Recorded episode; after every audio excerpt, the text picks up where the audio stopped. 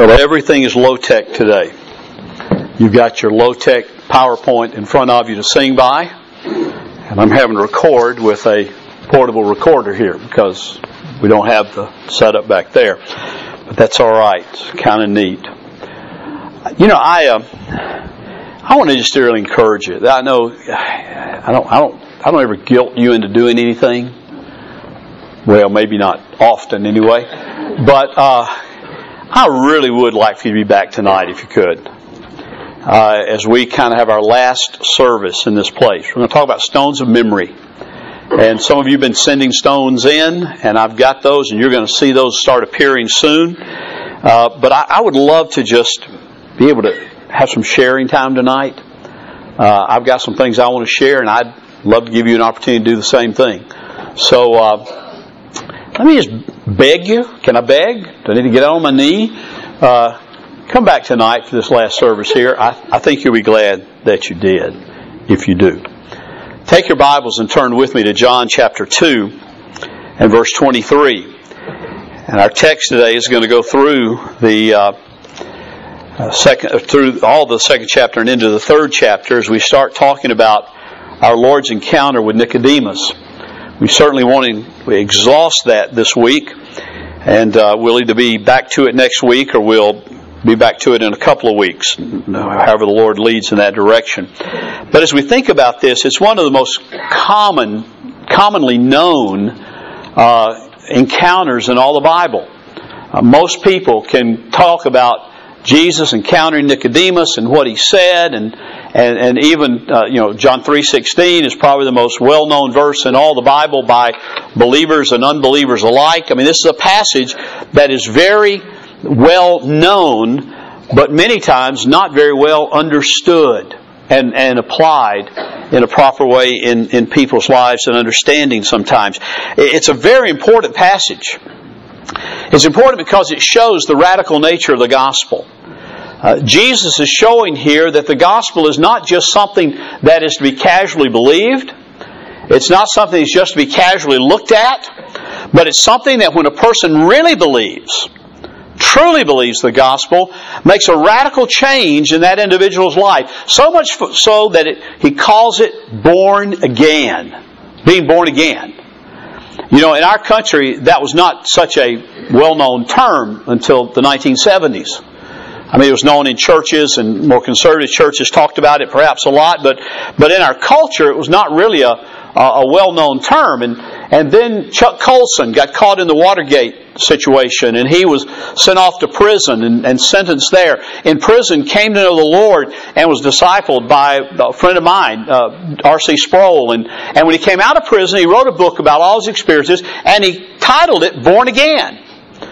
Then in nineteen seventy-six, Jimmy Carter was elected President of the United States, and the thing he talked about was that he was a born-again believer and, and a born-again Christian, and, and that idea of born-again began to be uh, bandied about in the news and in the media, and, and most people didn't have a clue what it meant, but they knew that, that Chuck Colson and, and now Jimmy Carter both talked about this idea of being born again.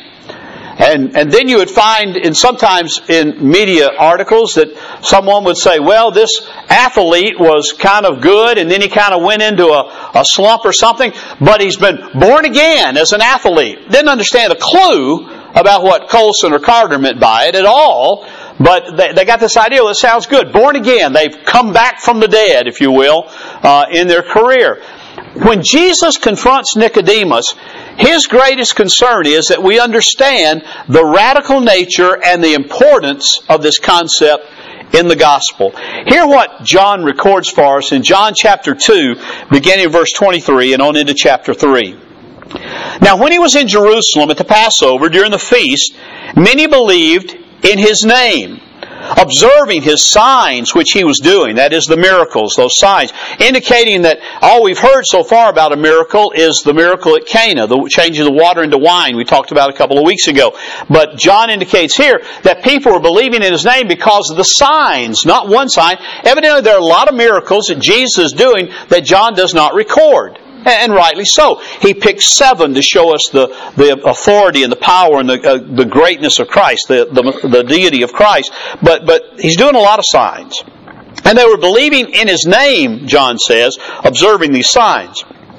But Jesus, on His part, was not entrusting Himself to them, for He knew all men. And because He did not need anyone to testify concerning man, for He Himself knew what was in man.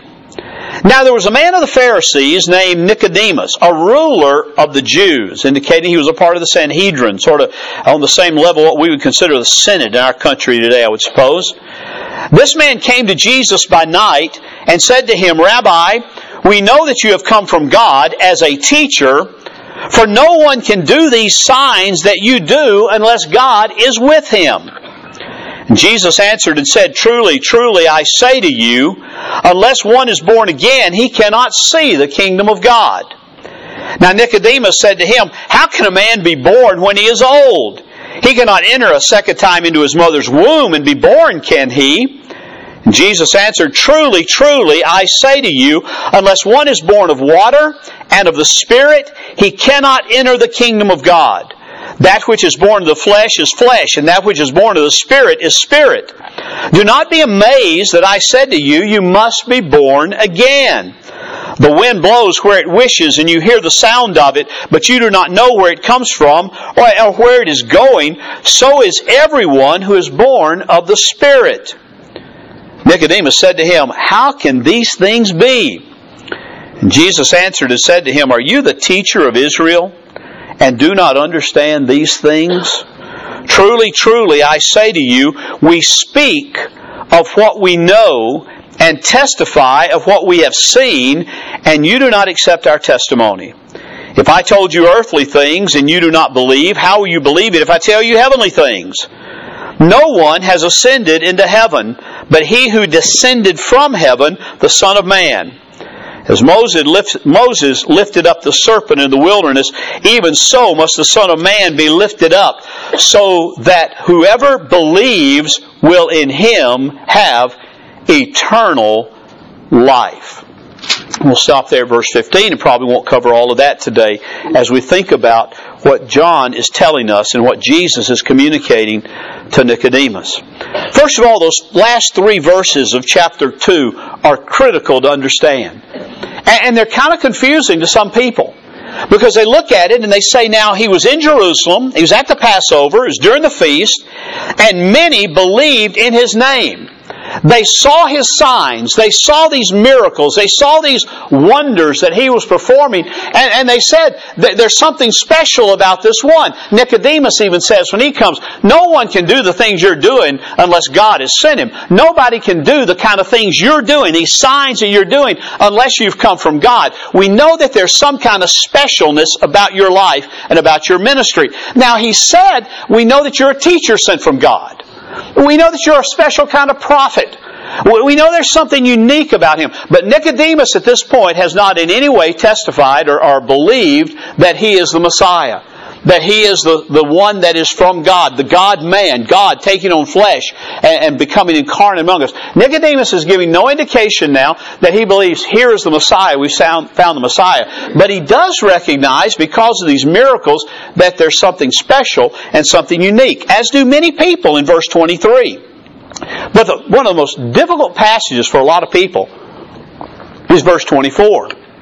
Because John tells us that even though many saw his signs, many believed in his name, seeing those signs, but he says, but Jesus on his part was not entrusting himself to them, because he knew all men. He knew the hearts of all men. He knew what was really there. He knew that there were some who followed him because they, they were moved by the miracles. There were some who followed him because they were wowed by what they saw him doing in this particular place. There were some who said, you know, we we, we just can't believe this. We, we like what we see. We like the excitement that surrounds the miracles. And, and so we believe in this name of this one Jesus. But the indication goes deeper that even though they believed in His name, there was something not right. There was something not fully there. So much so that Jesus didn't entrust Himself to them, did not fully reveal to them who He was, did not fully show Himself to them, because He knew that at best they were temporary disciples. But they did not have a full change of life. They did not have a full understanding of His mission. They did not fully commit themselves to Him, but rather they simply saw Him and said, there's something unique about Him. He speaks like no other teacher speaks, and we're going to listen to Him. And they did just that. But said he, he didn't need anybody to tell what men were believing because He knew what was in a man. That reminds me a lot of what John said later, and I think John was probably thinking of this somewhat when he wrote in his epistle in, in First John chapter two and verse nineteen, when they were, some of those early believers were struggling with the fact that there were men and women who had come to church, had gotten involved in the local church, who had said, we believe in Jesus. We believe Jesus is the Christ. We believe Jesus is the Messiah. We believe there's something unique about Him. And they were all excited about this one Jesus, but then at some point they turned their back on it and they walked away. And, and they were struggling in, in that early church, saying, well, did they did they come to Christ for salvation and then lose that salvation? Did Christ turn His back on them? Did Christ throw them out even though they had faith and He would not receive them anymore? And in John chapter, First John chapter two, verse nineteen, John answers that question. He simply says, listen, they went out from us, but they were not really of us. For if they had been of us, they would not have, they would have remained with us. But they went out so that, that, that it would be shown that they are, all are not of us. Now, John's wording there in the more literal translation that, that uh, New American Standard uses is, is somewhat cumbersome in some ways. But John says, listen, the sign of one not being in Christ, the sign of one not being really accepted by Christ on the basis of a false profession is that they don't last. They don't stay. They, they, they fall away. They drop out. They look real strong. Man, have you known people like that? Who, who said, oh man, I believe in Jesus. They have an emotional experience and everything is just as high as a kite, and, and they can't they can't be at church enough. They're there Sunday morning, Sunday night, in Sunday school, and Wednesday night Bible study. They're, they're, they're there to do stuff, and then all of a sudden, poof, they're gone. And they haven't gone somewhere else. They've just gone. And John says, understand this, if a person's faith doesn't persist, if they go out from us and turn their back on Christ, it's not that they were disciples and then lost their discipleship or lost their salvation. It's that it just proves they never really were of us. Uh, they never really were part of us. They're, they're like these disciples. They're like these people who followed in the second chapter of John, and they believed in His name in some kind of superficial way, but Christ never entrusted them the truth of the gospel, because they really were not fully committed to who He is. So that ought to be a, that ought to be a challenge to all of us. I believe that John, Jesus is going to talk about, and John's going to record for us, that uh, those who really believe He gives eternal life, and eternal life is just that, eternal. Oh, it, it never ends. But there are those who will follow because there's something in it for them. You know, they... We'll see that later in the feeding of the five thousand. I mean, people followed after Him in droves because their bellies were filled. And they didn't have to work for it. And they didn't have to provide their own food. Jesus comes along and there's five thousand people there, and this little boy's got two fishes and five loaves of bread, and, and, and He says, listen, uh, I'll feed you. And He feeds them with just that little bit, and there's twelve baskets left over that they... And, and I mean, people say, man, now that's the guy to follow. We'll never have to work again and we'll eat pretty good. They never really believed in Him. They believed in what He could do. They believed in what He could give them. You see, that's where so many times our evangelism methods are so weak. We, we think they're so powerful. If you come to Jesus, you'll have joy, peace, happiness. You'll never have another problem in the world. I mean, I've heard evangelism presentations like that. Folks, there's some problems I didn't have until I came to Christ. There's some problems I didn't have until I made a commitment with all my heart that I would only proclaim the truth of God's Word, even if it wasn't popular. I mean, there were some problems that rose up because of that. You, some of you can testify to that. Some of you understand what I'm saying. But, but the point I'm saying is, we don't, we don't say, come follow Jesus because what you can get. You come follow Jesus because of who He is. You come follow Jesus because of His person, because of His work. Yes, He gives forgiveness. He gives cleansing. He gives salvation. He gives redemption. He gives all those things. But folks, sometimes we make it sound like, man, we're as bad as the health and wealth uh, proprietors who say, you know, you come and, and you'll just be happy, you'll be healthy, you'll be rich. And that's not always true. Some of the godliest people I know are scraping by on nothing. But they're satisfied in Christ because they don't expect. They didn't come to Christ for all the material things He could give them. They've come to Christ because of who He is, what His work on the cross is, and what genuine faith really is. So there's some who'll come, and there's some who'll leave. There are many who'll stay. And those are the ones we'll find out later in this gospel that not only do they trust in His name, but Jesus entrusts Himself to them. We'll talk about that in depth later on. But it says in, in chapter three then that, that this guy, Nicodemus, comes. It says Nicodemus was a, was a ruler of the Jews, a man of the Pharisees. Uh, not all Pharisees were rulers of the Jews. Not all Pharisees were a part of the Sanhedrin. But evidently Nicodemus was, John says.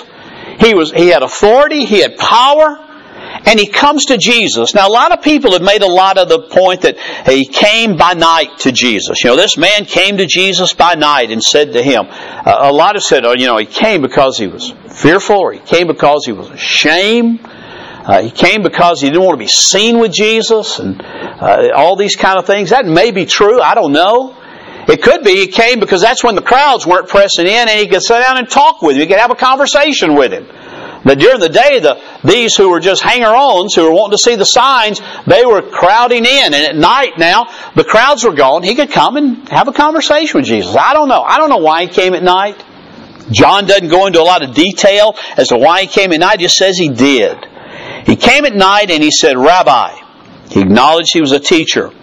We know that you have come from God as a teacher, for no one can do these signs that you do unless God is with him. That's quite a recognition. Uh, again, it's short of saying we know you're the Messiah. We know you're the one who's come to, to bring salvation to all your people. We, we know that you are the one that God has sent, not as just a prophet, not as just a teacher, but the one who has come to, to do a special work of redemption, a special work of sacrifice that none of these sacrifices we offer could ever accomplish. He didn't, he didn't go that far. Now, there's indication later on that Nicodemus became a believer.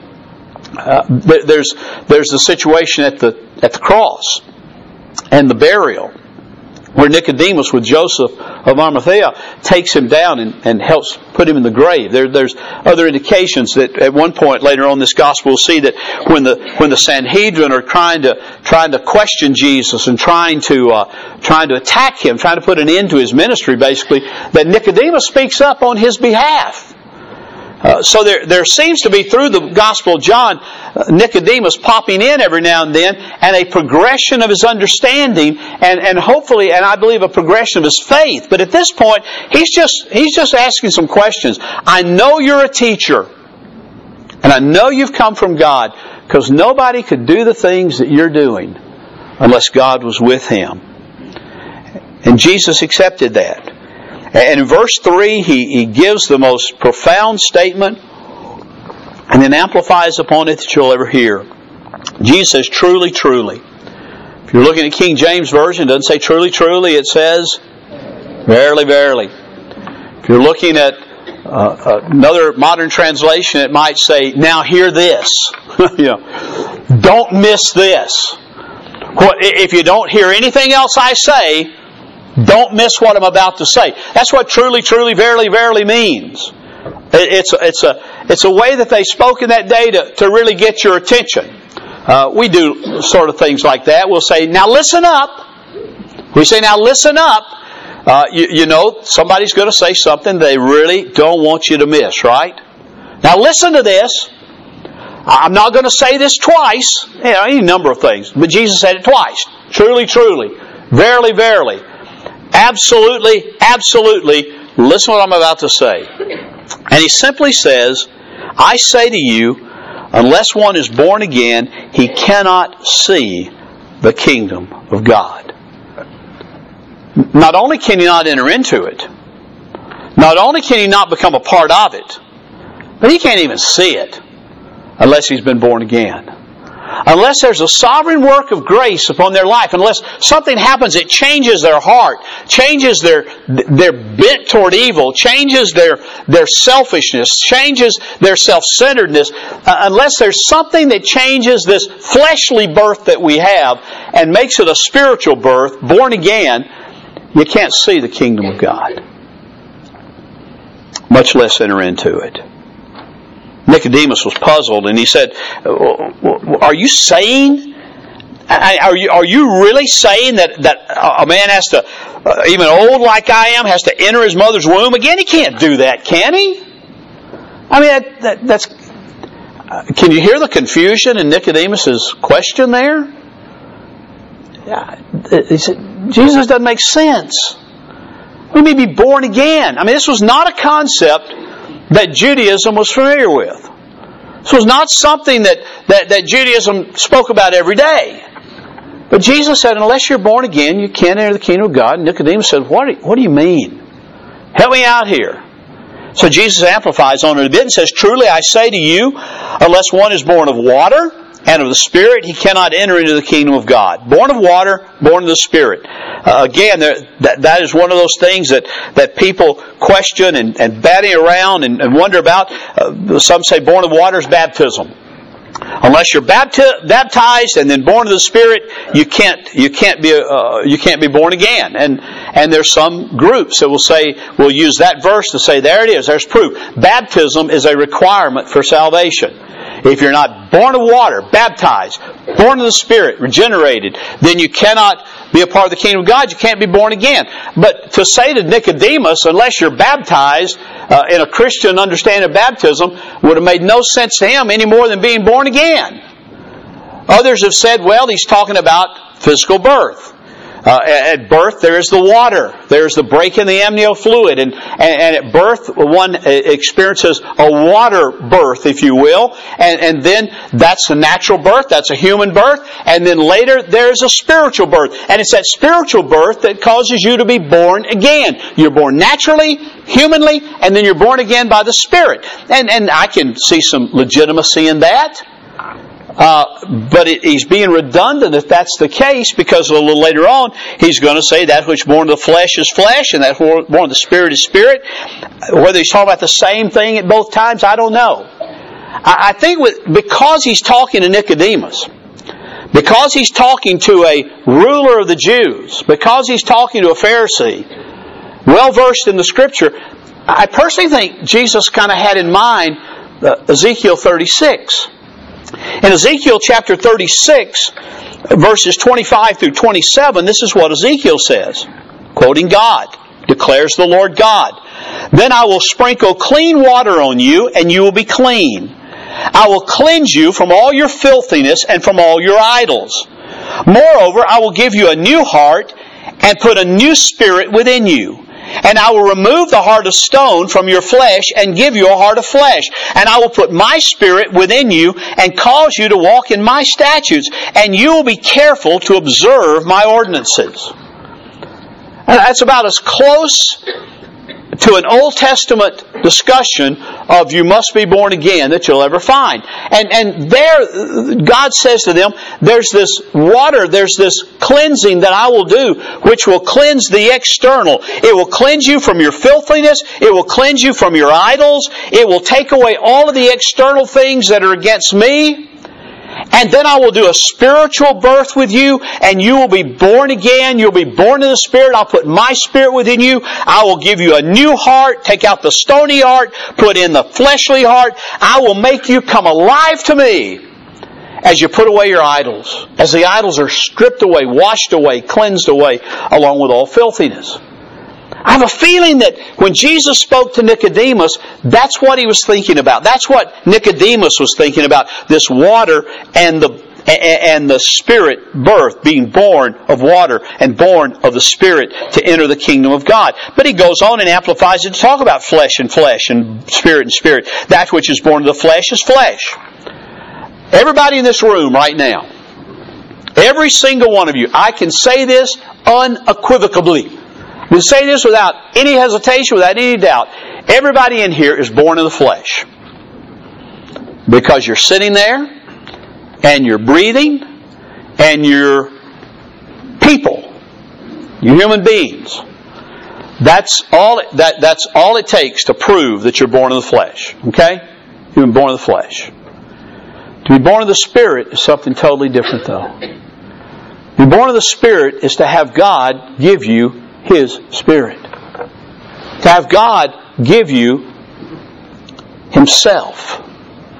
To do as Jesus didn't do with a lot of these people. It's to have Christ entrust Himself to you. Not just your trust. Your trust is important, and your trust is vital, and your trust must be real in the Christ of Scripture, not the Christ of America, but the Christ of Scripture. And, and to be able to say, I trust in you as you present yourself, prophet, priest, king. I trust in you as the sacrificial Savior, the sacrificial substitute. I trust in you as the only one who can bring about a new life to me. That's what it means to entrust yourself to Jesus. And when you trust that way, He has entrusted Himself to you to let you see that need. As He did with Lydia, as He did with Lydia, sitting there on the riverbank with the Apostle Paul when Paul preached, and says of Lydia, said, and God opened her heart and opened her eyes, and she believed. That's what it means to be born again. It's to have blind eyes toward the truth of Christ, to have a hard heart toward the truth of Christ, but to have your heart open, your eyes open, and you see your need for a Savior, and you see that Christ is the only Savior, and you see that you are a sinner, and you see that Christ is the only hope for your sin. And for that to be dealt with. That which is born of flesh is flesh. That which is born of spirit is spirit.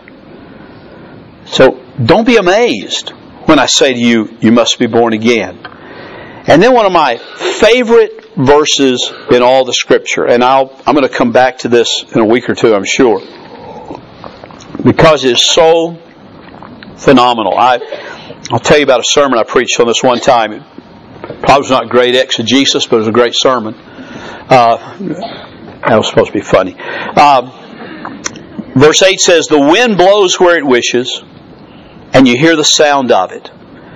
But you don't know where it comes from and where it's going. So is everyone who is born of the Spirit. Greek and Hebrew both, which are the two languages of the Scripture primarily. Hebrew of the Old Testament, Greek of the New Testament. Both languages have one word that is translated by context either wind or spirit. Sometimes breath. But in this text, wind and spirit are the, the same word. And, and, and Jesus starts out by saying, the wind blows wherever it wishes. It goes where, you, you don't, you don't determine where the wind blows. Uh, we've had some windy days of late. And, and I couldn't go outside and say to the wind, wind, go over there. Blow in another part of the county. I can't do that. The wind blows where it wants to. I can stand out and yell at it all day. I can say, wind, stop.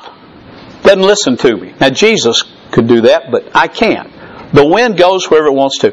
You know where it comes from. There's no, there, there's no way to see it coming. You're standing in a completely calm area, and, and you think everything's fine, and all of a sudden a wind comes along and, and just blows where it wants to. And you know where it goes. All of a sudden it's gone. And Jesus uses that as an illustration to say that's the way it is with the Spirit. The Spirit of God does what He desires to do. He moves where He wants to move. He He seeks to, to he, he, he seeks to show Himself powerful and glory, but you can't figure Him out. Humanly speaking, like we like to figure things out. The sermon I preached one time, I entitled I, I entitled it "Pull in Your Oars and Put Up a Sail." Uh, and, and my point was that a lot of times in our Christian life, we're, we're trying to We're trying to determine the speed and we're trying to determine the direction by rowing our, rowing our Christian life, you know. And we're rowing as hard as we can. And, and, and we're trying to make the determination. And if we want to turn one way, we'll row with one oar. If we want to turn another, we'll row the other. But we just keep rowing. We keep trying. We keep, we keep trying to determine the path. God's Word indicates as believers, we ought to pull in those oars and just put up a sail and be carried where the Spirit wants to carry us. You know, I think one of the biggest temptations we're going to have, I'm going to chase a rabbit here. Excuse me a minute. I think one of the biggest temptations we're going to have when we move to Oakleaf Lane is we're going to try to row. We're going to try to make it happen. We're going to say, boy, look what we've got. Let's just... Let's, let's plan this out to the nth degree. Let's let, let's let's do this and let's do that, and, and we'll make the determination. That will be a disaster. I think we still just have to depend on where the Spirit's going to blow. Red and I were talking, coming to church this morning, and or maybe it was last night. They're all running together this week. Probably will more next week. We were talking the last night or this morning, and we were we were just talking about how what has made us so strong.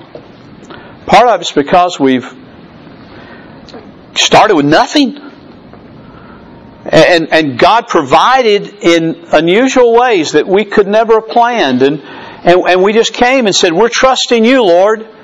Do what you want to do." And, and we want to just be obedient. In other words, we want to have a sail up and we want to let you blow us where you want us to blow us and do what you... He's doing that over Oakleaf Lane. He has given us that as a grace gift that we didn't deserve and we didn't earn. And, and it's His Spirit that is giving us that. But folks, we cannot now say, whew, we've arrived, we can do it now.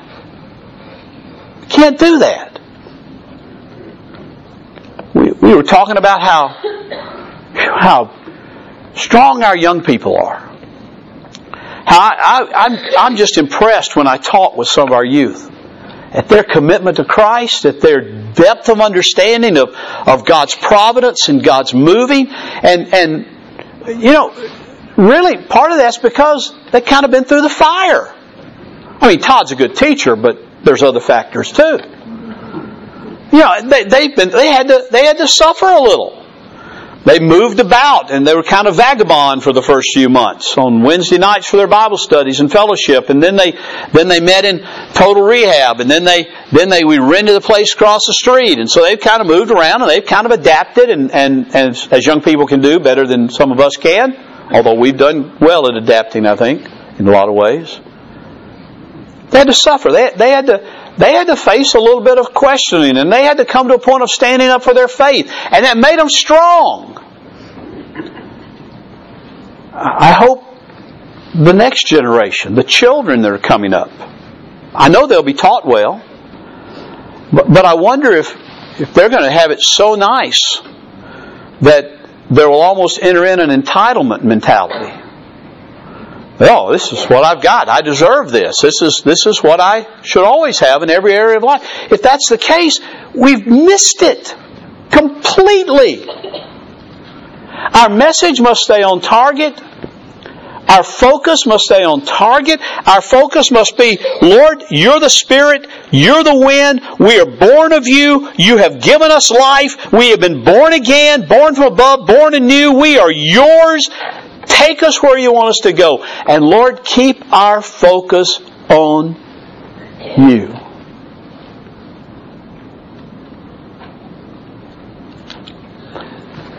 Jesus is talking to Nicodemus. He said, Nicodemus, there's a, there's a different way you've got to look at things. Being religious is not enough. It's just not. Man, Nicodemus was as religious as you ever want to be. Just going to church every Sunday, never missing, is not enough. Having a godly heritage is not enough. Nicodemus had religious parents, no doubt. Religious friends. Religious co-workers. Religious neighbors. I mean, they, they were very religious, But Jesus saying that to Nicodemus, Nicodemus, being religious is not enough.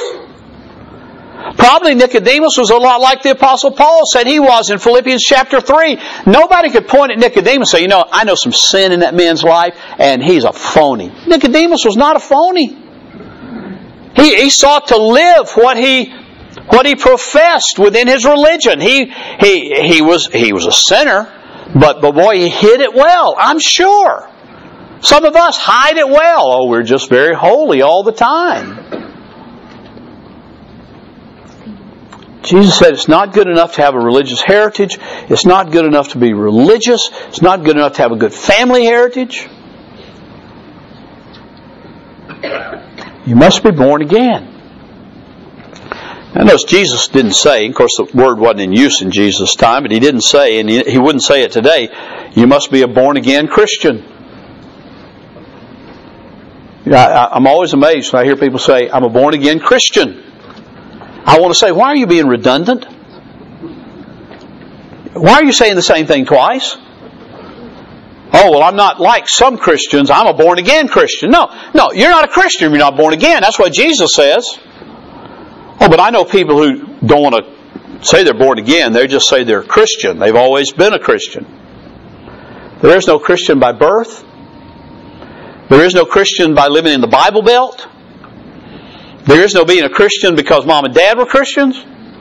There's no being a Christian because you go to church. I remember when I was in college, first thing I ever, I think the first time I ever heard Josh McDowell speak, and this was really funny then, it won't be now, but he said, going to church no more makes, go, going and sitting in church no more makes you a Christian than sitting in a garage makes you a car. See, it was a lot funnier in nineteen sixty-nine or seventy. But that's the truth. The only thing that makes you a Christian is being born again. Believing in Christ. Believing in who He is. Believing in the work that He has done. And having the Spirit of God change you from the inside out. Washing away the idols. Washing away the filthiness. And changing your heart. It's a work of the Spirit. Now Nicodemus is going to ask, and we're going to stop here. We're going to answer this question. How can these things be? There are a lot of people that look at that and say, I don't understand what this born again stuff means. It means trust in Christ. It means experiencing the grace of God in your life and the changing power of the Holy Spirit in your life. It means coming to Him and saying, Lord, I don't have anything to bring.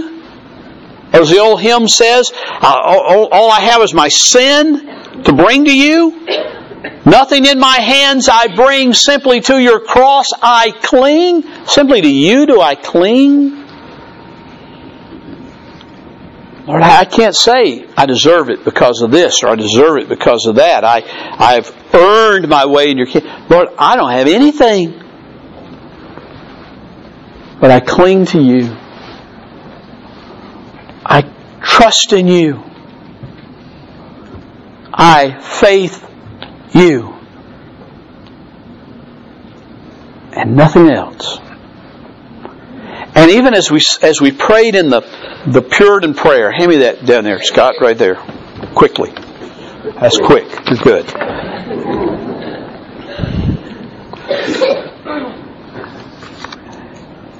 That sinners be brought to you for your dear name's sake.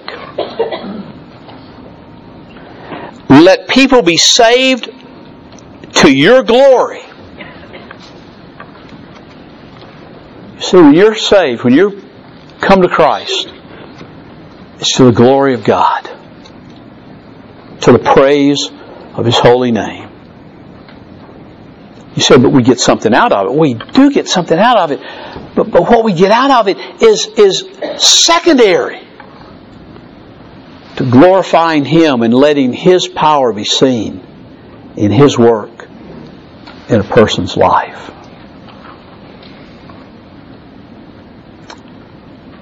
May our prayer be Lord, receive the glory.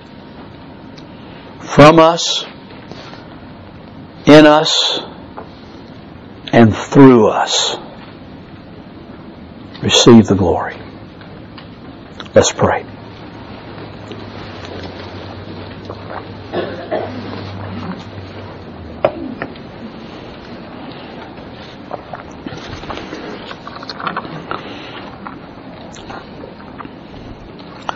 Father, your gospel is radical. For it makes us new creatures. Makes us new persons. It changes us from just being of flesh to being born of the Spirit. It gives us life that is eternal. And it gives us life that is different here and now. Lord, deliver us from religion. Deliver us from inherited Christianity, that is no Christianity at all. Lord, birth us into your kingdom if we're not already. By your Spirit, do your work in our lives.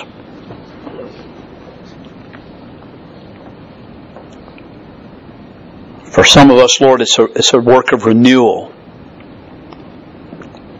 a work of revival, a work of reformation to your truth. But Father, do your work in your way right now. For we pray in Jesus' name. Amen. Our hymn of commitment is Receive the Glory. Let's stand together and sing together.